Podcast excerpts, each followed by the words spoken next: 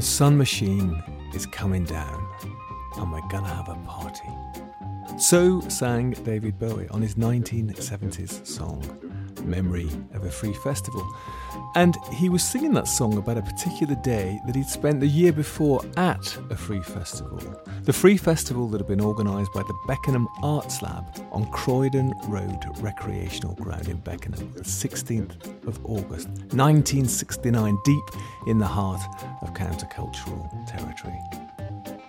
Welcome. This is the Bureau of Lost Culture. I'm Stephen Coates and I'm ready, don't about you, for another wander another trip, another journey through the heart of the counterculture. And the subject of this episode is kind of the Free Festival.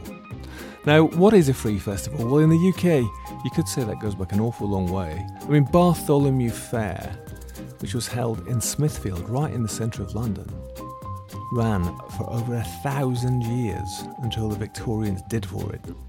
But they went back much, much further than that to prehistoric times. Sites like Stonehenge, as we're going to hear about later, and Avebury, many of the stone circles throughout the British Isles seem to have been the sites for festivals where people would come together, tribes coming together to celebrate life and death, to feast, to dance, and to listen to music and each other talk. Not that much has changed, you could say. And certainly in the UK, the free festival scene of the countercultural years, the late 60s and 70s through the 80s, maybe even into the 90s, kind of metamorphosized, I suppose, into the whole festival scene of Glastonbury and all those others that we have every summer here, or did at least until COVID struck. And the person who's going to guide us through this strange world of free festivals is somebody who probably knows it better than most.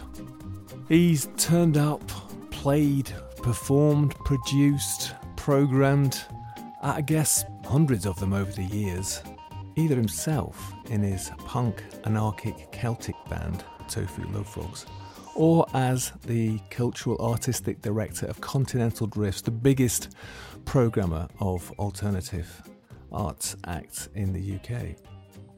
We're also going to take a side journey off into the lost culture of squatting and concerts in squats, which happened throughout the 80s and into the 90s, and also to investigate what were New Age travellers, what was the Peace Convoy, the TP people, Spiral Tribe, all these other lost, possibly not, lost remnants of the counterculture, which existed not just in the 60s and 70s and 80s and 90s, but they're still going, some of them. So I'm very, very pleased to welcome to the Bureau of Lost Culture that space pirate, that rascal, that musician, DJ, curator, programmer, and all sorts of other things. Chris Tofu, Chris McMeekin, Chris Continental Drifts. Hello, Chris. Honour. well, well, welcome. Step inside the Bureau of Lost Culture and take a seat. Where I hang out my whole life. Uh, so, who is Chris Tofu? Who is Chris McMeekin? You tell us who you are. I am from Torquay in Devon. A long time ago, I moved from there to London and almost instantly joined a hardcore squatting Celtic punk rock, new age traveller madness band and jumped into that whole world for years that went on for a long time and we went to all, all, the squats and hardcore anarchist places all over Europe for 10 years. Had a crazy time, but amongst all of that was really where we we really had a passion for like the festivals and the free festivals that were coming along at that time, pulling into fields and setting up stages and doing whole festivals and stuff like that, you know, and that went on for ages. And then, uh, yeah, it's still reflected in great places, you know, Reclaim the Streets came along and now they're still doing Extinction Rebellion you know, I love all of that. And you're still here, right? You're still you're still deep in the counterculture, aren't you? God, if I can be, yeah. What is it though? What is counterculture? Having just come out of five years of Donald Trump, who hated counterculture and anything liberal and free that came out of the 60s, I do believe that, you know, things like uh, Woodstock, all those hippie bands, that kind of lifestyle, that proto commune thing like at Findhorn. All of those things came together in some sort of way in the 70s uh, and uh, 80s. You know, the first green field, the first time the word green was used was at Glastonbury when they made the green field. And then a couple of years after that, everything was green this and green that. You know, all of those things, punk rock, all of those kind of non-mainstream thought patterns mm. obviously had an effect on me when I was a youth. You mention uh, reclaim the streets and occupy and all that, and you know we often talk about counterculture. Talked about it many times on this program. You know, being fifties, sixties, and seventies, maybe eighties. But in fact, it is still going on, isn't it? And one of the things which has come up time and time again is that, you know, maybe 67, 68, 69, you know, when that Bowie song about a free festival was written, you know, maybe that was its heyday in some respects. But as it went into the 70s, it got a bit darker, got a bit dirtier. But also the political activism sort of kicked up and a lot of that stuff, gay movement, women's movement, the green movement, that activism really got going then. And some of that stuff as well as the free festival stuff, carried through the 90s and is still going on now, isn't it? Yeah, they always say like, oh yeah, then after the then oh yeah, look at um the Rolling Stones Altamont gig, and that's the end of the hippie. That was that was in Altamont. Thousands and millions of people have still been inspired, and kind of you know where did that '60s thing come from? Somewhere else. There was hippies in the 1850s, 1650s, 1750s, you know, like the levelers. You know what I mean? Not the bands, the actual people.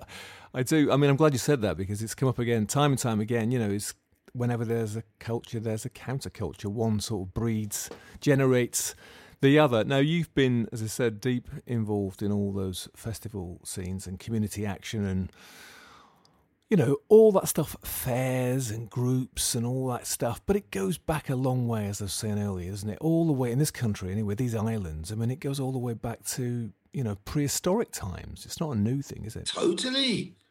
Mushroom taking druids and crazy people, you know, that's all they had to do, you know, yeah. I mean, you know, some of these ancient sites didn't just have like 30 people standing around them. Stonehenge had thousands of people going to that gig back in the day. Every solstice, every week was a some sort of celebration at Stonehenge, you know. Yeah, it went on forever and ever. I mean, and, and like I think what happened was, I mean, here's a theory. During the Second World War period, uh, after the, licensing was brought into the UK during the Second World War, licensing as we know it now. Before it, like licensing of, of booze, you mean? And events.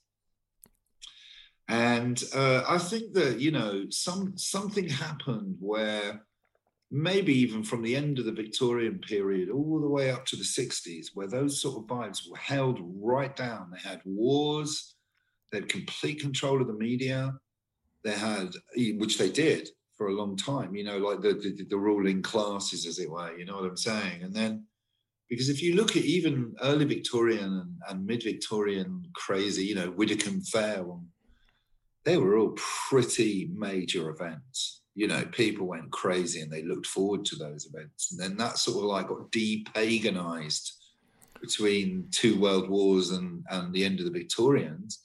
And I think those people are kind of rediscovering the fact that yeah, humans can actually do this. Do you know what I mean? It'd be like coming out of COVID. Humans can actually hang together and have a big vibe. I was talking, uh, mentioned it earlier, and um, I was talking with a friend last week about Bartholomew Fair, which happened, you know, in Smithfields um, every single year for thou- uh, over a thousand years until the Victorians did for it. Sting. And it was the same stuff that annoyed them that made them stop it. You know, immorality, paganism, paganism. You know, people gathering together, getting rowdy, getting licentious, getting sensuous, staying up late, doing intoxicating substances of various sort, wild dancing, all the things which, all the accusations which got levelled at the festivals in the 80s and 90s. But I was wondering, in terms of like, you know, the 60s particularly, that kind of countercultural time, whether in some ways what was going on, you know, created a kind of renaissance, you know, where the Free Festival could start up again. Cool down. Everyone gets together and has a really sort of a mental time they couldn't possibly have anywhere else. Yeah. Yeah, that collective experience. Yes. Yes. I think there was a lot of that reclaimed in the freedom of people just doing stuff, turning up in a field and making that stuff happen and finding out what that collective consciousness was. I can't speak for 1890 or 1870 or you don't get the feeling that that sort of collectiveness was there. It was a bit more institutionalized collectiveness. How did you even begin this thing? How did you, what was your first experience of a festival? To be honest, what happened was I was going to this school and the biology teacher was a um, Quaker, right? And as part of her religious studies, bless her, bless that lady when I was about 15, she ran a trip to Glastonbury Festival to meet the Quakers. I know. yeah. So when I was 15, I went to Glastonbury Festival with this really dodgy square school. And I don't even think, think she'd thought it through and like three of the kids got lost off the coach trip. We saw um, uh, Jackson Browne and Judie Tzuke, like little kids, and had a good old look around. It was just amazing, you know, and it was mind blowing. And at the same time as that was happening, um, everybody was like Stonehenge. Everyone's going to Stonehenge. It's a month long. It's a free festival. Anyone can go. You can just go straight onto the field and park up. There's an agreement between the local authorities. You'll be there for a month. Uh, you know, it was just like madness. It was like, really? I mean, Glastonbury now, or would be if COVID wasn't happening, it would be happening, you know, every year. It's become a kind of national institution, isn't it? A gigantic gathering, you know, possibly some people say, you know, commercialise, you know, half of London seems to kind of up sticks and go down to Wiltshire for for a few days. Um, I guess when you went when you were a kid, it was a very different kind of thing, right? Nothing beyond uh, theatre cabaret and the main stages, really, and the acoustic stage and the kids area. That was it, but it was still pretty bloody radical for its time. You know, I mean, for someone from Torquay, it was like, good God, that was. Even they had all of these rastas putting the weed in newspapers and selling it to you, like, and it, there was no police on site, and it was you know, Michael and Emily and or, you know, his family and everything, they're not actually like big drug takers or anything like that. But for some bizarre reason, there was no police presence. So it was much more of a, you know what I mean? And you could have motorbikes, which was fantastic. People had dogs, you know, it was it was much more uncontrolled and there were no bridges across the dikes either, so people would fall into the shit all the time. so that sort of, do you reckon that lit your fuse in some way? It definitely lit my views. It definitely 100% lit my views. And I remember when I was leaving there, before we had to wait around in a coach for eight hours for some guy called Jeremy to come back to the coach or whatever. Um, uh, thinking, who the hell would organize any of this? They must be off this nuts, crazy.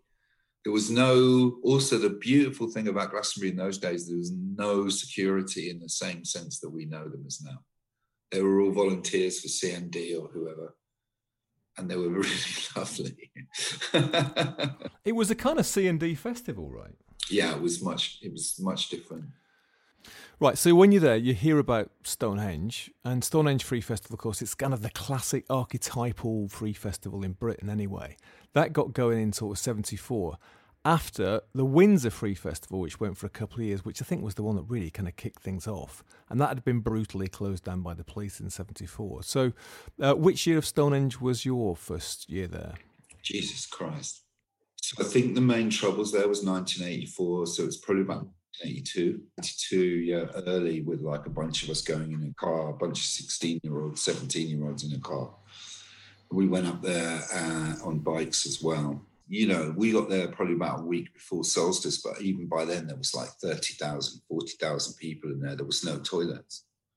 You know, only responsible traveler people knew what to do that to do with their shit. You know, we were straight into the woods, breaking off green trees to make a fire and leaving rubbish everywhere. You know, it was chaos. But people told you what to do as well. If they caught you doing that, they're like, "No, you can't do that." Is that you had a bunch of people really seasoned, living in vehicles, been doing it for fucking years. Some of them related to the traveler gypsy community, some of them related just to the 60s thing.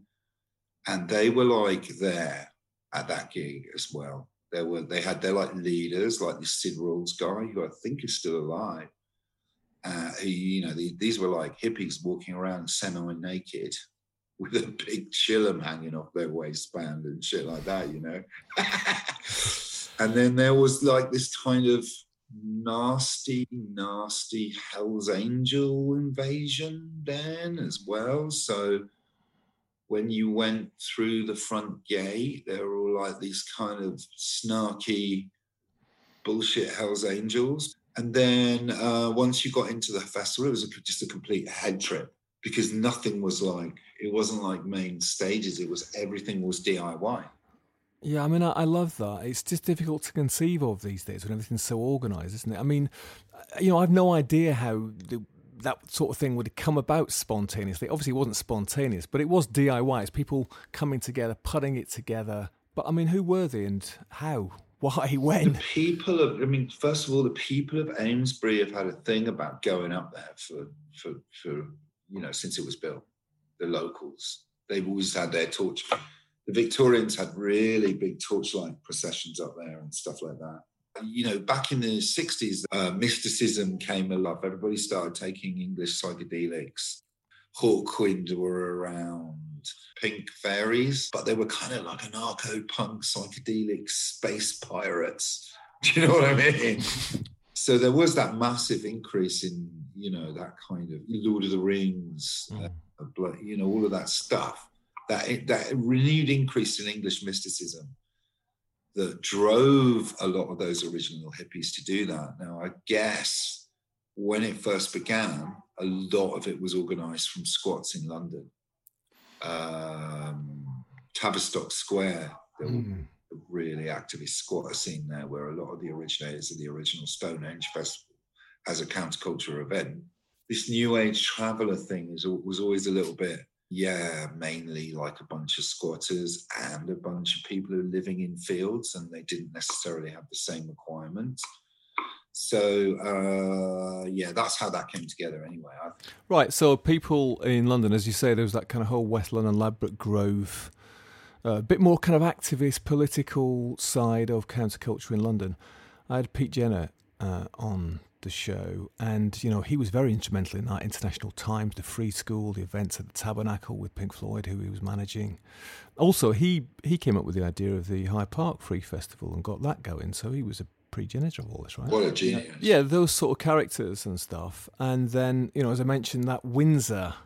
Fest Free Festival, which ran for two years. That was kind of like the first big one and violently repressed. Yes, of course. Yes, that that's kind of like was the seminal moment of the creation of this you're the enemy, the dirty long haired bastards thing. Yeah. Right. I mean, so Stonehenge got going. I'm sure it started off small and got big. That Ford Windsor, which is set up by those two amazing guys, uh, Ubi Dwyer and Sid Rawle, I think they're activists and they're involved with squatting. But by the time you got there, it had grown to like there was 30,000 people. Right? Easily. Then you got all the army, then you got all the Daviders, and then you got this whole kind of like. Uh, weekenders, not weekenders, and, and that kind of was when they had the brew crew. Crazy element inside of that whole movement that got everybody into loads of trouble. And and uh, I knew many of them. Called the brew crew because of special brew that rather heavy alcohol, and they were pretty heavy, weren't they? It was sort of like a darker elements coming into that festival scene. So it? yeah, the, the, the Hell's Angels, they um, they had a heroin dealer on site. Really, really bad thing. And like, because it was acting as a communal event, then a load of people decided they didn't want to have that heroin on site. Who would? I mean, totally in agreements there. And they burnt down this ice cream van that was selling heroin with the Hells Angels, I think. I can't really remember the full story. Gave a chance for the brew crew to populate. Yeah, and that was a sort of heavier anarchist scene. They were sort of hassling people and taking whatever they fancied and all that sort of stuff, weren't they? But, um, but it's said that Stonehenge got to be as big as hundred thousand people. I mean, why was that? Glastonbury was not on during that period. The best alternative to Glastonbury was Elephant Fair, which and the Druids and all of that. And and to be fair, with coming back to that sort of uh, you know that mystical tribal feeling when everyone gets together in a field in England, which maybe people had for thousands of years and then they didn't during the Victorian and war time. Um, yeah, it did really create an incredible atmosphere, incredible weird atmosphere. Yeah, I mean, especially if you're if you're young, taking any drugs. But obviously, things got quite heavy at times. Talked about Hell's Angels, heroin, the Brew Crew. The other big um, sort of accusations which were laid against it was, I guess, environmental damage, unfettered drug use. You know, uh, kids being there, I guess. But also, you know, it's this archaeological site. I mean, Stonehenge now, I think after the Tower of London, it's the most visited tourist attraction um, in the UK. Uh, so obviously, archaeologists may be a bit up in arms about what was going on there.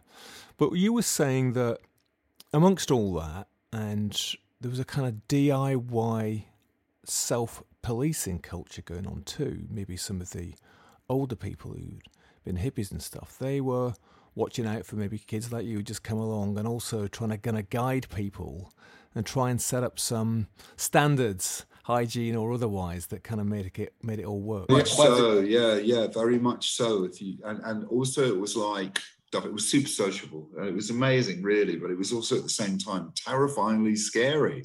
I've never seen such stuff, but it, I never, we never came to any harm and actually had an amazing time. And the solstice thing was off the scale. What happened? No one went on the stones until solstice day, solstice day or eve or whatever you call it. And then everyone just approached the fence and took it down. And that went on for years. And it's like, uh, and people were very respectful. Druids could do their thing. You know, was, after that, everyone withdrew. I mean, it could still happen now, really. And lots of there are festivals happening all around um, Stonehenge now, and mm. they're encouraging it now. But when you said that you were scared, when you first went there? What were you scared of? Well, I'll tell you what it was. Coming from a small town, going there, then getting lost at that event a lot. Do you know what I'm saying? And mm. uh, back in the day when you didn't have a phone, that getting lost probably for me now would be like, yeah, great. Do you know what I mean? But it was kind of a loss of connections. You could lose people for a day in the day before phones at festivals. So you sort of like got more deeply into it, especially if you like, you know, if you're having some sort of experience or something. So I found that quite scary there at some stages. But then uh, other times it was just like completely amazing. It was just a different world, really. But it was out of that came many different little ones mm. that were also amazing. Let's talk about the people, a bit more about the people behind it. Um, I mean, I'm fascinated by it. It's like, um, you said there's people from London, but also, you know, what did these people do? The so-called New Age travelers, as they became known in the peace convoy. You know, where did they live in winter? How did they set all this stuff up when it was time to do it? You know, what was their economy?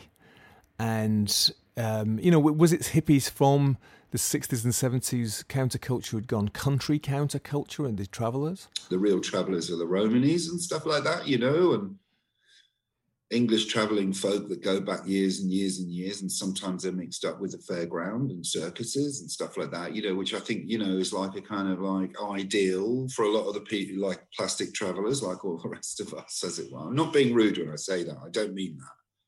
I just mean they come from a tradition and their families are from that tradition.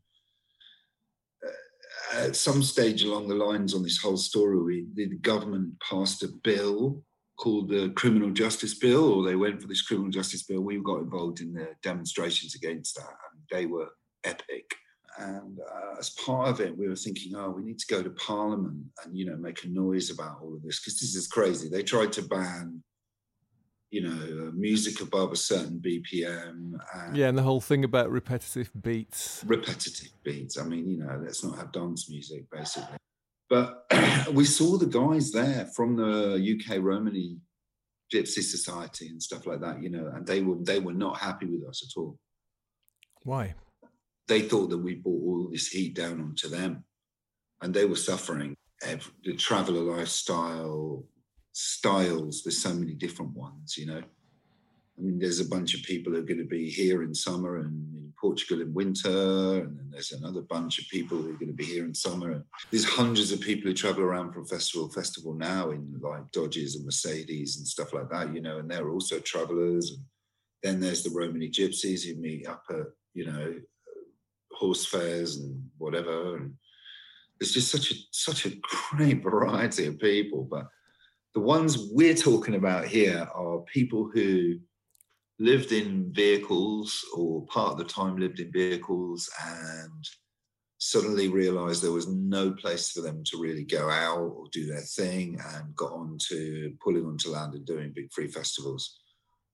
And the press called them new age travelers and other people called them crusties or the brew crew or whatever we we we existed inside of that place for a while. Stonehenge itself, the free festival, uh, ended in '84, and it was quite nasty, wasn't it? The um, the end, you know, all that kind of propaganda in the mainstream had sort of worked, and the police moved in, and you know, there's this whole incident, and quite nasty. 1,300 police officers against sort of 600 you know, hippies, travellers, whatever. 537 people arrested. They reckon that's the biggest arrest uh, in civilian times in this country. And same year as the end of the miners' strike. I mean, that's no coincidence, is it? Thatcher. Thatcher was using the New Age travellers as another way to divert attention from the terrible, destroying things that the Tories were doing at the same time, exactly the same as the the miners, you know. I mean, it was all about they beat the shit out of the miners. Do you know what I mean? They beat the shit out of everyone at Stonehenge with such violence and, and like completely preposterous. I mean, I mean, I wasn't in that field of what they call the Battle mm. Field. We were in the area on that weekend, but we didn't get anywhere near there. But you know, it was just really, really, really, really fucking awful. And um, but came of it for me kind of a limping to Glastonbury a broken Stonehenge crew at Glastonbury, which kind of developed from then, became things like Lost Vagueness and. Right, so Glastonbury kind of took up the slack. So Stonehenge ends, but then a lot of the people who went to it move next time to go to Glastonbury, you know, including the arts and the vibe and all the other stuff that was going on at Stonehenge Free Festival. Michael, being a Quaker and a, and a nice guy and all that, he he did definitely reached out to all sorts of traveling crew. And back the following year, the year after, he gave money to somebody inside that scene to go and organize another festival, which they didn't. Myself, I was with the Tofu Love by then. Do you know what I'm saying? We were already dragging amplifiers under fences. this is a big part of your uh, next part of your story, isn't it? So you left Torquay, West Country, you moved down to London, living in squats, and you you join up with this uh, punk band, the Tofu Love Frogs. Right. No, well, it's more like an anarchist, uh, anarchist uh, band, Celtic, hardcore punk.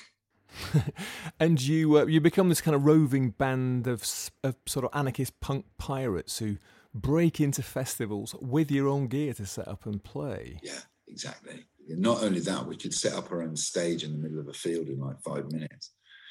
So yeah, we were like uh, deeply unpopular in some quarters.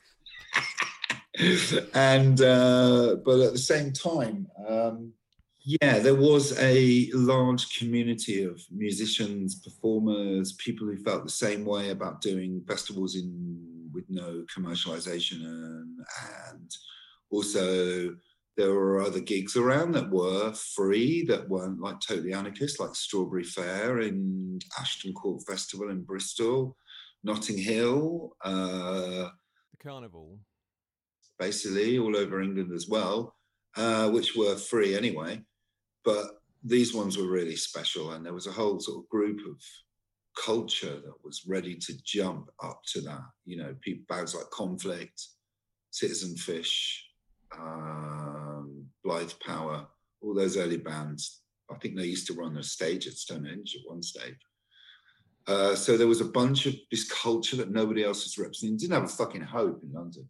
When the Tofu Love Frogs played in bloody Dingwalls, the guy was like, "You are the dirtiest band we've ever in the whole history of Dingwalls. Just fuck off." You know what I mean? It was like that, but that was like for everyone. There wasn't really a place for us. So we started making our own stages and places. Well, I mean, this is this is a lost countercultural uh, story, isn't it? So a network around the UK of squatters and squats with bands who are touring, going from one to the other, playing in the squats, or breaking into festivals and playing or setting up stages in fields and doing it all themselves? In london bristol man in london there was 35000 squats or 40000 squats in london including squatted yards squatted factories where people could park up all winter and stuff like that. So there was a very as you know stephen a very active squatter mentality not ruining houses but people living in those houses and therefore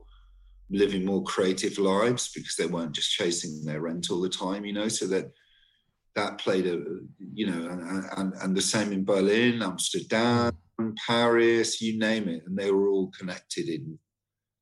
Uh, there's a there was a touring circuit just off squats. It's so amazing. I mean, I think uh, that's another story that needs to be covered, isn't it? You know, the story of squatting as a countercultural history um, it's difficult to imagine these days. I mean, in the 70s, I think for almost 12 years, the Cambodian embassy, after Pol Pot came to power, Cambodia, the, Cambodian embassy in London was squatted. Uh, I think they kicked them out because after 12 years they could actually own it forever or something. Uh, but I mean, that, that thought of all those people squatting in London, I mean, compared with now, I mean, the whole issue around property is so fraught, and you, I, I imagine, I don't know, that it's all it's impossible to squat, you know, isn't it? To be honest, um, there's certain activists who are still active and have massive factories, and you know, when things like pull into town, like uh, massive demonstrations, so they're still, you know, really helpful, and they sleep hundreds of people and stuff like that. And right people. There's there's a couple of people from that scene who've made that not their profession because they're not making millions of pounds out of it, but they've definitely made the approach to a local authority relating to empty property being used as a big thing. Well, good. I mean, it's I'm amazed to hear it, but I'm glad to hear it that there are still people, um, you know, in London still able to do it. Massive gap in Ilford at the moment, but the problem is, is so basically, you will remember, Stephen, that Amsterdam was full of squats. It was like a bloody paradise down there. There was so many alternative venues and stuff like that that you could actually do a tour of Amsterdam that lasted six days. Amazing. And uh, basically, what happened there was that any empty property had to be um, like um, short-term rent straight away.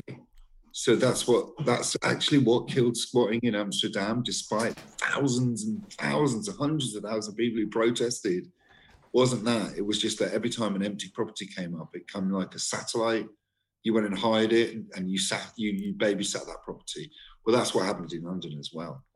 They stopped.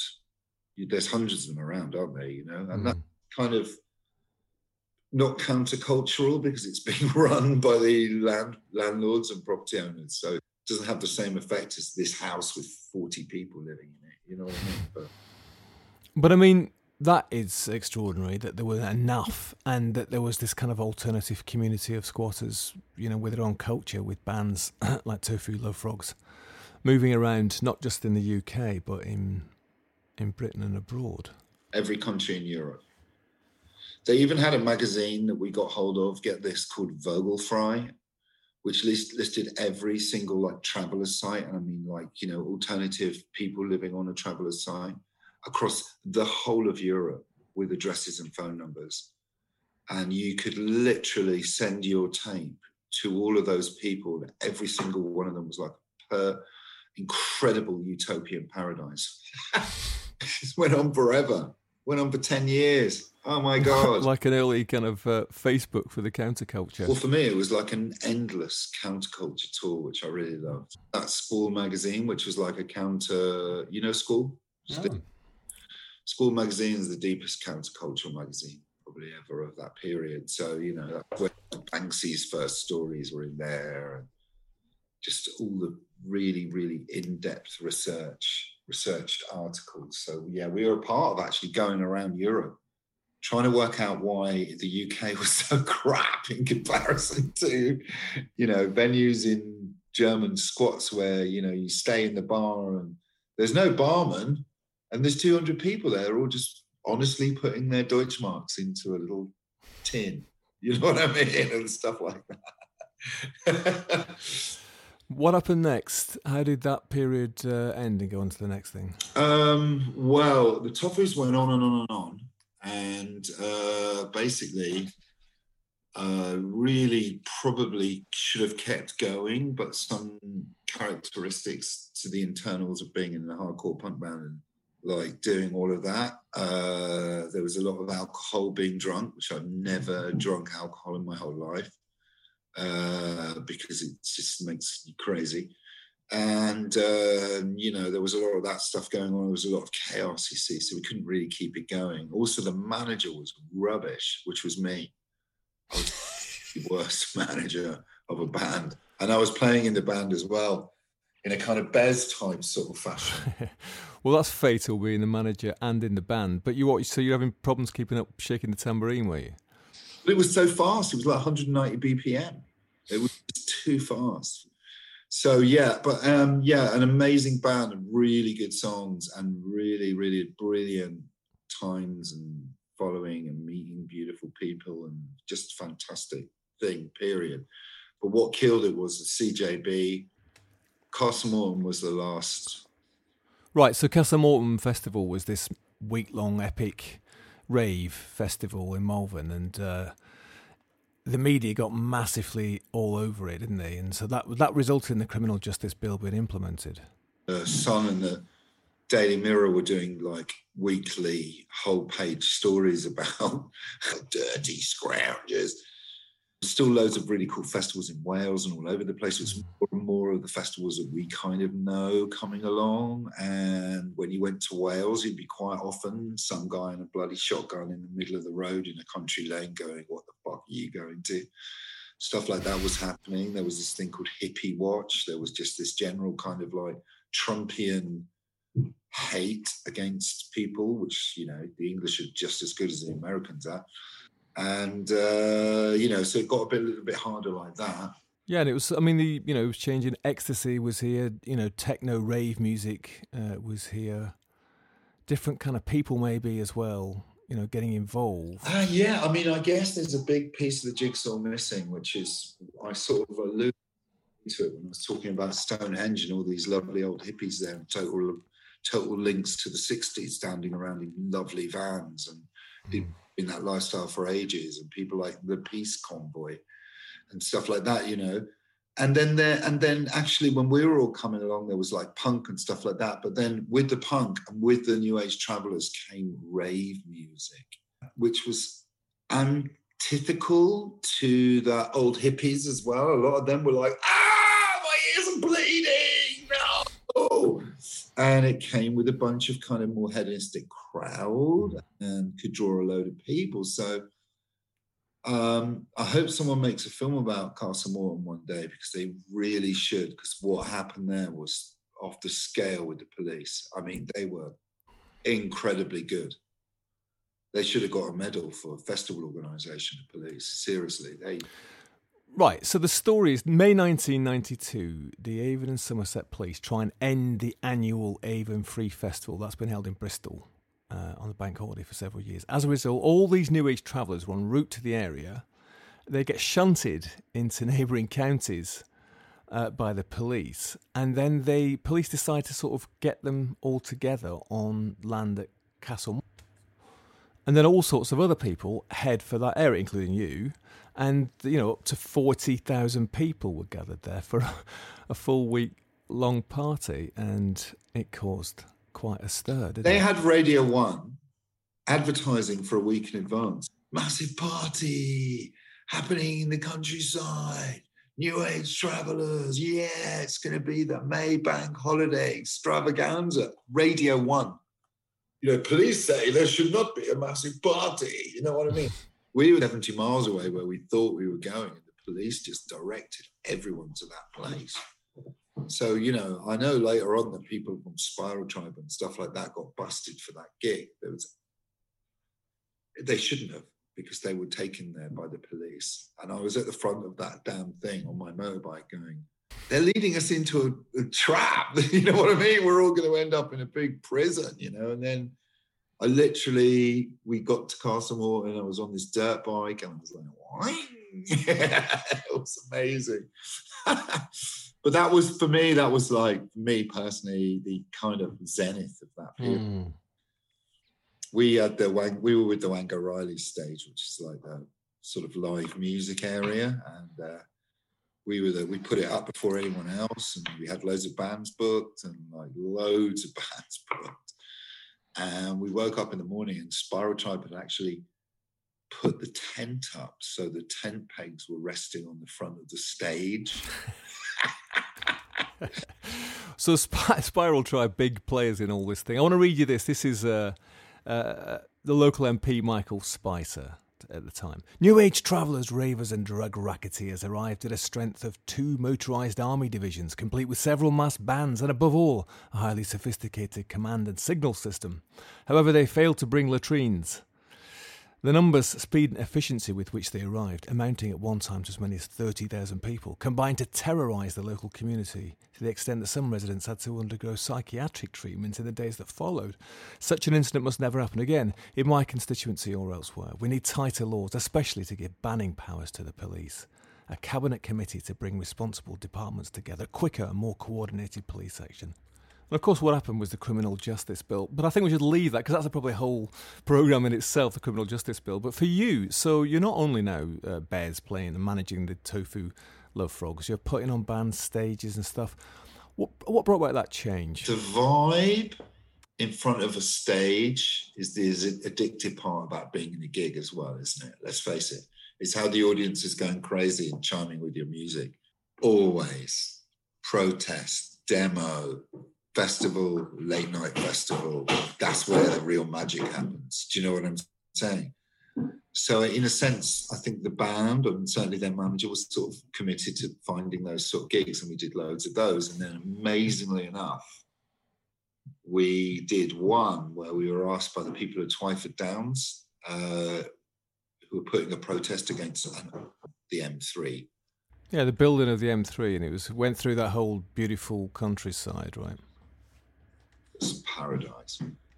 And uh, we made a gig with those guys, and because we made flyers and stuff like that, we were like, "So on this date, we're going to be coming here and doing a benefit gig for you guys." And then we, you know, that got around on all the on all the sort of paper mails and flyers and stuff like that. And would you believe it? They were like, "We won't be there," and we were like, "We, well, we're, we're coming." And would you believe it? It turned out to be one enormous madness the exact day that the police came to take everyone out of the trees and knock all of that down and you know have to carry a PA over a mile of land and generate whatever you know it was an amazing amazing amazing gig. And then that started off a sort of dual addiction to the loveliest people in the planet. Who are all these people who are trying to save the world. Loads of great gigs like that. Right so there's there's all sorts of people involved on it activists all these different festivals the different kind of spiral tribe you know there's people who are more involved in music people more on putting stuff on.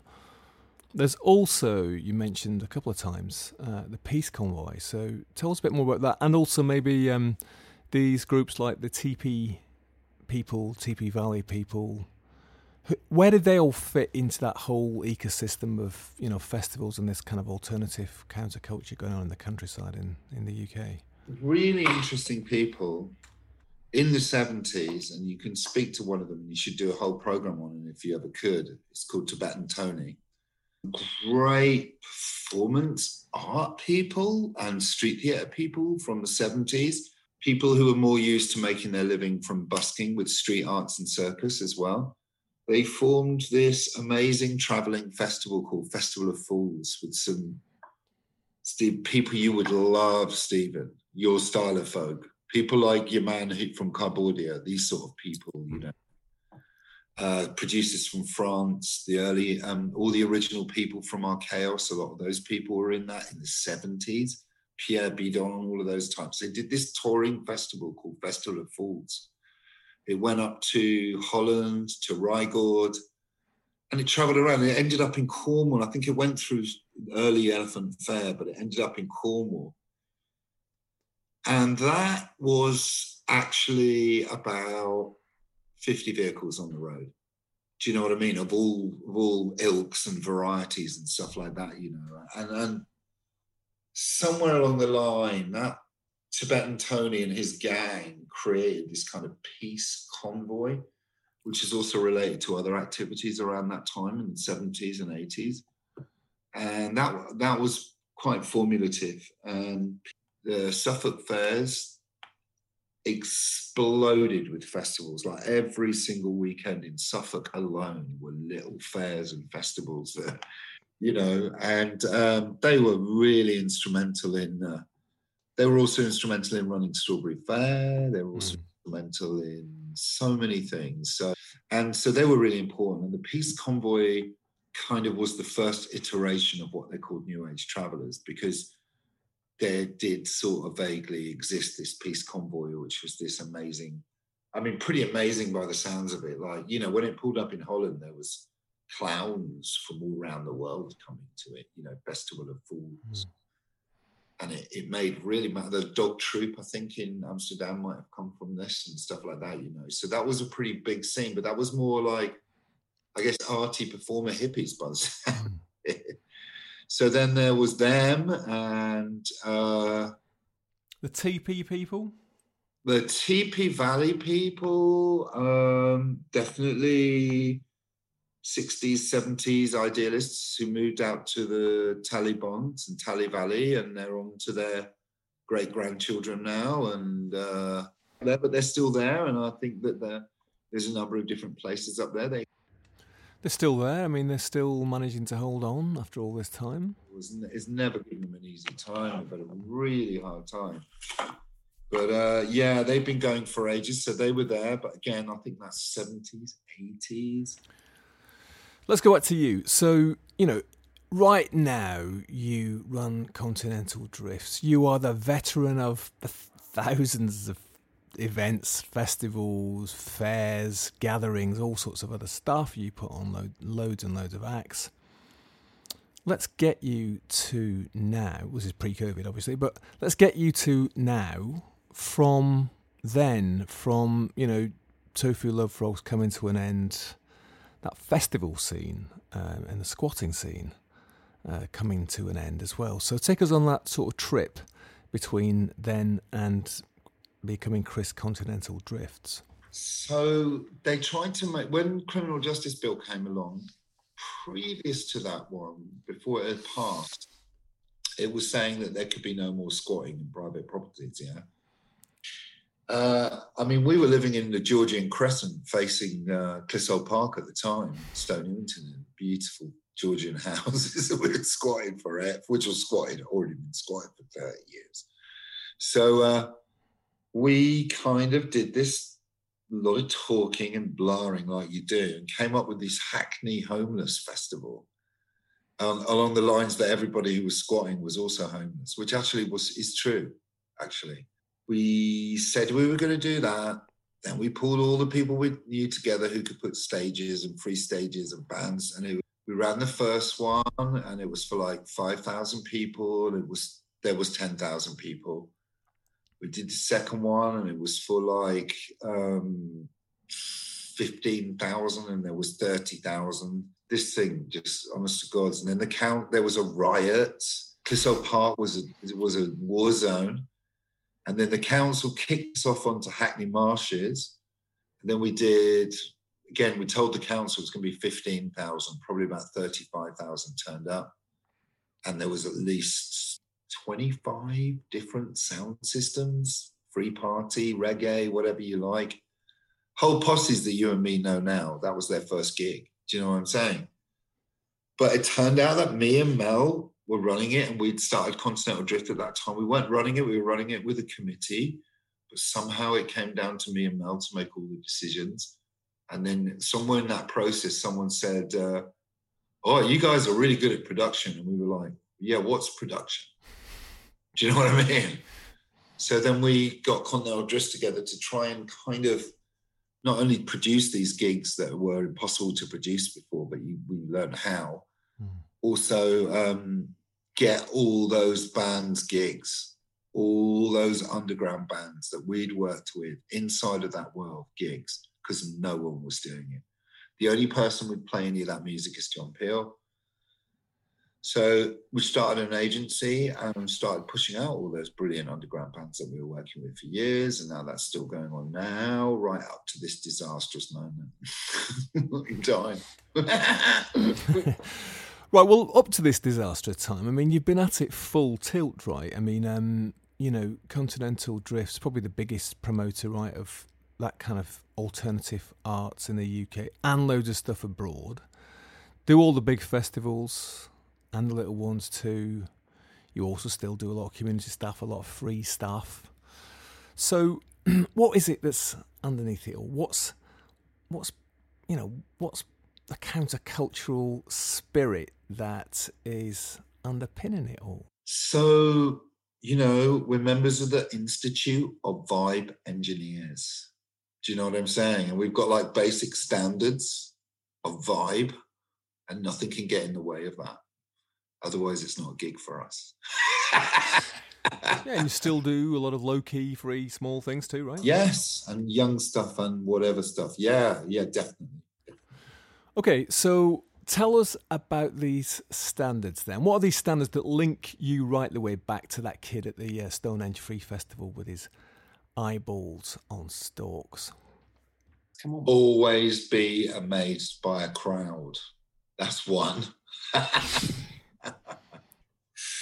God damn, that's a very difficult question, Stephen, because um, whoever you are and however whatever gigs you're doing, you should still be open to do those those those gigs that mean something. That are activists, that are, you know, try and change society, like Extinction Rebellion, like other stuff like that. You know, I think you should still be able to rock up and do those gigs. We we've never really we've always been off main stage. We've always been uh, you know dedicated to acts with their own following and you know there's, there's some sort of like place and time for our music and stuff like that you know? It's not like maybe what you do to a david bowie workout. Musically we we we, we absolutely dedicated to the remix and always have been. So when we were always doing celtic punk it was like serious old school celt music mixed up with hardcore punk.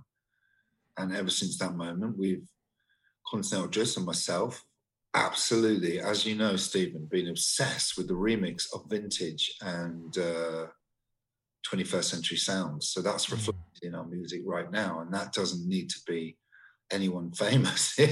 as you know, you know, there's always these amazing hybrids coming along. It's that mixture. It's that uh, openness to diversity, openness to a to kind of like a, you know anyone from any culture doing anything culturally. it's always been our uh, our modus operandi. You know. You mentioned David Bowie then, and I started off with this, so I think I should read a bit more of it to you. The children of summer's end gathered in the dampened grass. We played our songs and felt the London sky resting on our hands. It was God's land, it was ragged and naive, it was heaven. Touched, we touched the very soul of holding each other and every life we claimed the very source of joy ran through. It didn't, but it seemed that way. I kissed a lot of people that day. I love that. Memories of a free festival, you know, and he wrote that song about uh, uh, about that, as I mentioned, about that festival in Beckenham, you know, on Croydon Road, and you know that's one of the first free festivals uh, in in the kind of later era, and nobody really remembers it. There you go. No one even knows that. That's what I mean. There's so much unburied history. There's like 100,000 people on Canvey Island. Do you know what I mean? There's, there's stuff that's hidden everywhere. that is why I think this is a great subject for the lost culture situation. Totally. Well, listen, he goes on. Oh, to capture just one drop of all the ecstasy that swept through that afternoon, to paint that love upon a white balloon, and fly it from the toppest top of all the tops that man has pushed beyond his brain. Satori must be something just the same. We scanned the skies with rainbow eyes and saw machines of every shape and size. It goes on. The sun machine is coming down and we're going to have a party. I mean, it's hippy dippy stuff, but it kind of doesn't it capture the essence of the of the free festival Just whole vibe? really nail it, don't they? You know. I think so. They do. He, he nailed so many things, didn't he, there, David Bowie? But look, Chris, we got to the end, and you know, I've got to ask you, looking back, surveying the landscape of all those fields and uh, strange roads and routes of the uh, of the free festival scene, and in fact, all all your gigs and all that stuff that you've done since. I mean, right the way back to that kid turning up at Glastonbury with his geography teacher. You know, when you go to a festival now, what's it like? What do you feel like? I'm, I'm like blown away by it every time. I'm absolutely blown away by it every time I go. The missus and everyone thinks I'm just like really boring, like some sort of mad train spot for it. But I'm blown away by it. And I can feel the stories all around me all the time. And um, uh, I love to DJ at those places, as you know, as well, because that's kind of like you know the knowledge of how to whip that what that crowd's expecting at that particular moment in a whole weekend. Doesn't matter when, you know what I'm saying. Thursday or Wednesdays and Monday are easily the best days, and uh, you know it still blows my face off, you know, and and, and you know I always hate even if I'm just DJing at a gig, I will always head towards the production office and say hello to everyone and check out what nightmares they're having. But um, I love, uh, you know, yeah, I really, really, really, really love that stuff. I have no intention of slowing down the amount of festivals that I do. In fact, at the end of the day, that will be what I'll be doing. Do you know what I'm saying? When the whole world, maybe a bit more around the world. I regret not going to more Europe, uh, like Burning Man. I've known those people for years. I've got loads of things to do right now. I'm sure, and I'm, we, I'm sure you're just going to keep going and going and going.